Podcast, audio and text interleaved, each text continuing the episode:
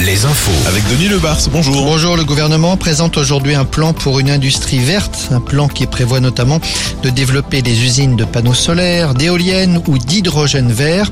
Il doit faire l'objet d'un projet de loi, ce sera pour le mois de juillet à l'Assemblée. Au Sénat, c'est un tout autre texte qui est discuté aujourd'hui. Il prévoit des dérogations pour que certaines villes puissent ouvrir des casinos, des villes de tradition équestre ou abritant un haras national.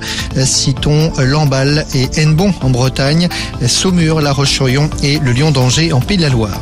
On reparle des campings Venaya. On se souvient des galères vécues par des vacanciers l'été dernier. Depuis, des choses ont changé. Le patron a été évincé. Des travaux ont été effectués, mais pas partout. Sur les six campings du groupe, quatre seront ouverts cette saison en Vendée et en Loire-Atlantique. L'événement euh, ciné aujourd'hui, c'est bien sûr l'ouverture du Festival de Cannes ce soir. Oui, avec une pluie de stars annoncée pour cette 76e édition, à commencer par Johnny Depp ce soir pour la présentation hors concours du film Jeanne du Barry, un film qui d'ailleurs sort dans les salles cette semaine.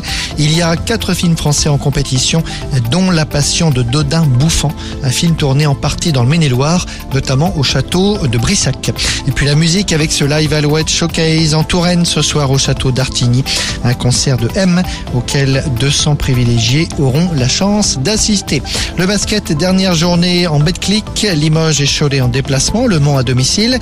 Pour le CSP, c'est le dernier match de la saison. Cholet et Le Mans vont eux disputer les playoffs, la phase finale du championnat. Retrouvez la météo avec les campings Chadotel. Des belles histoires de vacances, une histoire de famille. Du soleil cet après-midi partout, de larges éclaircies, quelques nuages blancs sans incidence, des températures maxi autour de